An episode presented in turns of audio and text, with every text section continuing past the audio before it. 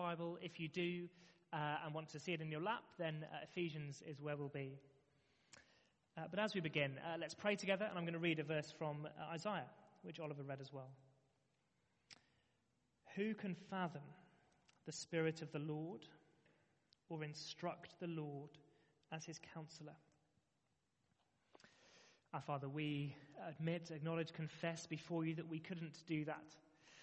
As much as uh, we might like to daydream that we would do a better job of uh, running various things, uh, as much as uh, though we tremble to admit it, there are times where we think you seem to be making a mess of the universe. None of us uh, in our right minds think that we could advise you, counsel you, instruct you. Quite the opposite, Father. We ask that as we uh, consider your words, as you speak to us, please would you teach us. Please do you give us wisdom. Please do you give us insight. Please would you show us Christ in these words of the Bible. Amen. God is good all the time. All the time, God is good, for that is his nature. Wow. I, uh, as Tim said, uh, he and I uh, learned those words at Bible college, and uh, I've never been in a room which, uh, like this, is majority white, where that wow quite lands. We don't quite know what to do with it. Uh, I did have the privilege of a couple of weeks in Uganda at the, the Bible college that we were linked with, and it worked in that room. but I asked Tim to start our service with those words, because Ephesians 1 is written to put some oomph in that wow for us. It is written to remind us that God is good, because we know that God is good all the time, but I don't remember that all the time. I suspect you don't either. Ephesians 1 is here to tell us, to persuade us, to convince us, to remind us God is good all the time. We've said in previous weeks, uh, what Oliver read really is one long sentence, and uh, praise be writes Paul, Praise be to the God and Father of our Lord Jesus Christ, who's blessed us in the heavenly realms with every spiritual blessing in Christ. What do we have when we have Jesus? Every spiritual blessing in Him. And so, as Paul goes on through the chapter, he tells us blessing after blessing after blessing after blessing that we have in Christ. We had some of them last week, we'll hear some of them next week. Uh, tonight, two more uh, blessings that we have in Christ, reasons to praise the God and Father of our Lord Jesus Christ. And the first is that in Jesus, we have forgiveness. We have forgiveness in Jesus. Let me read again Ephesians uh, 1, verses 7 and 8. In Him, in Jesus, we have redemption through His blood, the forgiveness of sins, in accordance with the riches of God's grace that He lavished on us.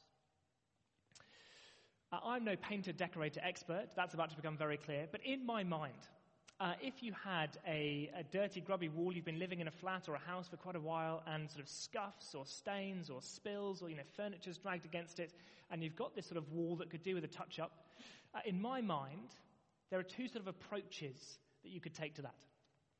Uh, one is you could go uh, to the shops and buy the smallest tin of paint you can possibly find in the right color and you know, tiny, like a toothbrush or something, and you know, very stingily, let's be honest, just sort of touch up where, where, are the worst stains. Let's just kind of cover the worst stain. Uh, just sort of, you know, a little bit here, a little bit there, and uh, you know, you step back, and that that might do a bit of the job, I guess. Uh, the other approach is uh, you go to the shops and you get the largest bucket of paint you can find, and you put on some goggles and you whoosh, throw it at uh, the wall. Now, I'm no ex- expert.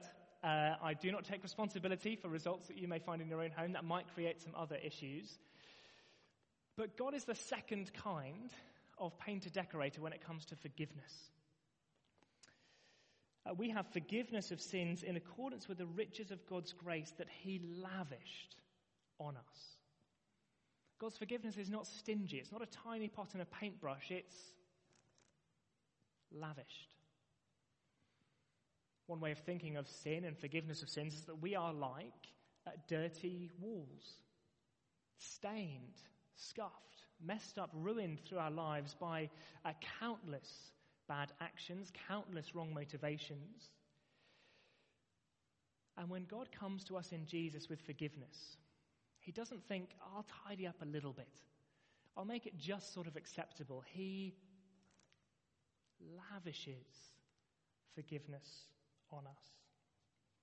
We have forgiveness of sins in accordance with the riches of God's grace that He lavished on us.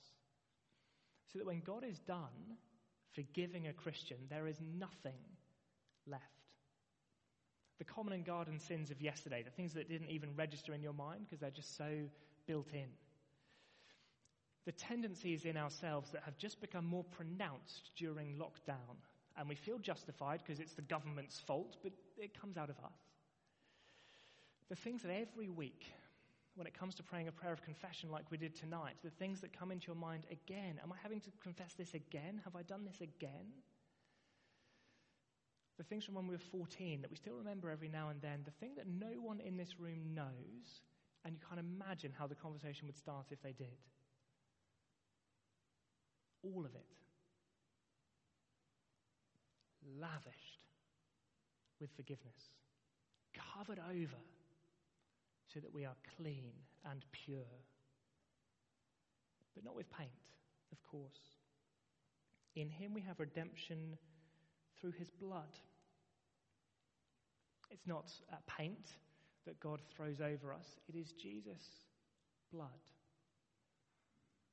One drop of which would be precious enough to buy the universe. That's what that word redemption means in verse 7. It's a buying, a purchasing. God has paid the blood of Jesus Christ to buy us, to win us. So we're not on our own anymore. We belong to Him. We're His. He is ours. And as precious as that blood is, God was not stingy with it. He has lavished Jesus' blood on His church, He has lavished His forgiveness on us. Praise be to the God and Father of our Lord Jesus Christ, who's blessed us in the heavenly realms with every spiritual blessing in Christ. Not least that he has lavished his forgiveness on us in Jesus. And then Paul goes on. Uh, he can hardly pause for breath. He keeps going. The sentence continues. Uh, verse uh, 9, verse 10. Uh, it's on the next slide, please, Jez. Thank you. Um, uh, we know God's plan. The blessings keep coming. We know God's plan. With all wisdom and understanding, he made known to us the mystery of his will according to his good pleasure, which he purposed in Christ to be put into effect when the times reach their fulfillment, to bring unity to all things in heaven and on earth under Christ. Uh, we'd all love at the moment to know a little bit more of what's coming. Uh, local lockdown lands, and one of the pressures and the tensions and the exhaustions that we feel is not knowing for how long and if things are going to get better or worse. If we knew this was going to be for two weeks, you think, okay, I can manage two weeks. Here's the plan. Here's... If we knew it was going to be six months, you think, crumbs. But I guess it's better to know than not to know, and I'll make these plans, and you know I'll have to change things around significantly. We'd love to know. Now I can't answer that question for you tonight. But here's a bigger one: Where's the universe going? What's the point of life? Where's meaning? Well, Paul tells us God has made known to us the mystery of his will according to his good pleasure. God has, has a will, a good pleasure, a plan. It's called a mystery. That just means people didn't used to know it, but now we do. In Jesus, God has told us his plan for the universe. It's coming in the future. It's to be put into effect when the times reach their fulfillment. Here's the end game. Here's what's going to happen. We know what's coming. It means we can plan. We don't need to waste our lives. We know what's coming. We can head in the right direction. And even better, it's good news. If something bad's coming, it's useful to know ahead of time so you can plan. But this plan is great. It is a plan to bring unity to all things in heaven and on earth under Christ. How we long for unity at the moment. All things will be brought together in Christ. That's God's plan, and He's told us. I'm told uh, this word to bring things into unity, uh, reading the commentaries this week, uh, in the original language, uh, it's a word that means to recap, to sum up. So you're watching a, a TV program, and at the beginning, there's the, the, 90 seconds where they tell you what's happened so far in the series. It's been a bit complicated, you've forgotten some of the things that are going on, and they sort of just sum up. Here's the key things. Here's, here's the most important things you need to know to understand what's going on. One day, all of heaven and all of earth will be recapped, summed up in Jesus. Brought together, explained, made sense of, united, summed up in Him. Imagine you had a friend who, on Christmas Day 2019, had uh, fallen asleep into a coma or something, and they woke up on Christmas Day 2020. I've been out for a year. Uh, anything happened? Uh, imagine trying to recap uh, for them 2020. Imagine at the end of human history if someone had somehow managed to sleep through the whole of it and uh, they sort of woke up and said, What do I need to know? Uh, sorry, I'm late. Uh, anything happened? Uh, Paul says God's plan is to sum everything up, to recap everything in Jesus. All that person needs to know is that God was at work to make Jesus his king and to unite all things in heaven and on earth together in him. That's it. There were some other details along the way. There were some viruses, there were some lockdowns, but really that's it. That is what's happening in the universe. That's where we're headed. That's the plan. All things united in Jesus. And Jesus will so fill all things, and all things will be so brought together and united in Him that all you'll need to know is that God's been at work to make Him king, and that will make sense of everything of everything. Praise be to the God and Father of our Lord Jesus Christ, who's blessed us in the heavenly realms with every spiritual blessing in Christ, not least that we know his plan. We know where the universe is going. We know that Jesus will reign and we will be brought together with everything on heaven and in earth, brought together in him. Paul says, Praise be to that God who has blessed us. And so, Jez, if you would, on our last slide, uh, those words again.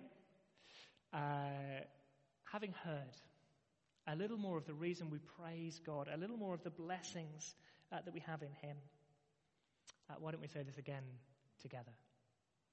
God is good all the time. All the time, God is good, and that is His nature. Wow. I know the masks make the wow harder, uh, as well as cultural uh, setting for some of us. Uh, imagine one day being gathered at the throne of Jesus, all things united in Him, all sin covered over with buckets of His blood. Wow. Should we pray together? God, our Father, the Father of our Lord Jesus Christ, we praise you for your kindness to us, your blessing, your generosity. Uh, we thank you for including us in Christ and in Him forgiving us and covering our sin and being so generous in that. We praise you for letting us in to the, the, the cabinet room, the throne room, the council room, for telling us what's going on. And we ask that as we go from here and as we go into the weeks and as you remain good, please do grant that we would remember that that Monday morning and Wednesday morning and Saturday morning and when we regather on Sunday evening, would we be saying, Praise be to you, our God and Father? Amen.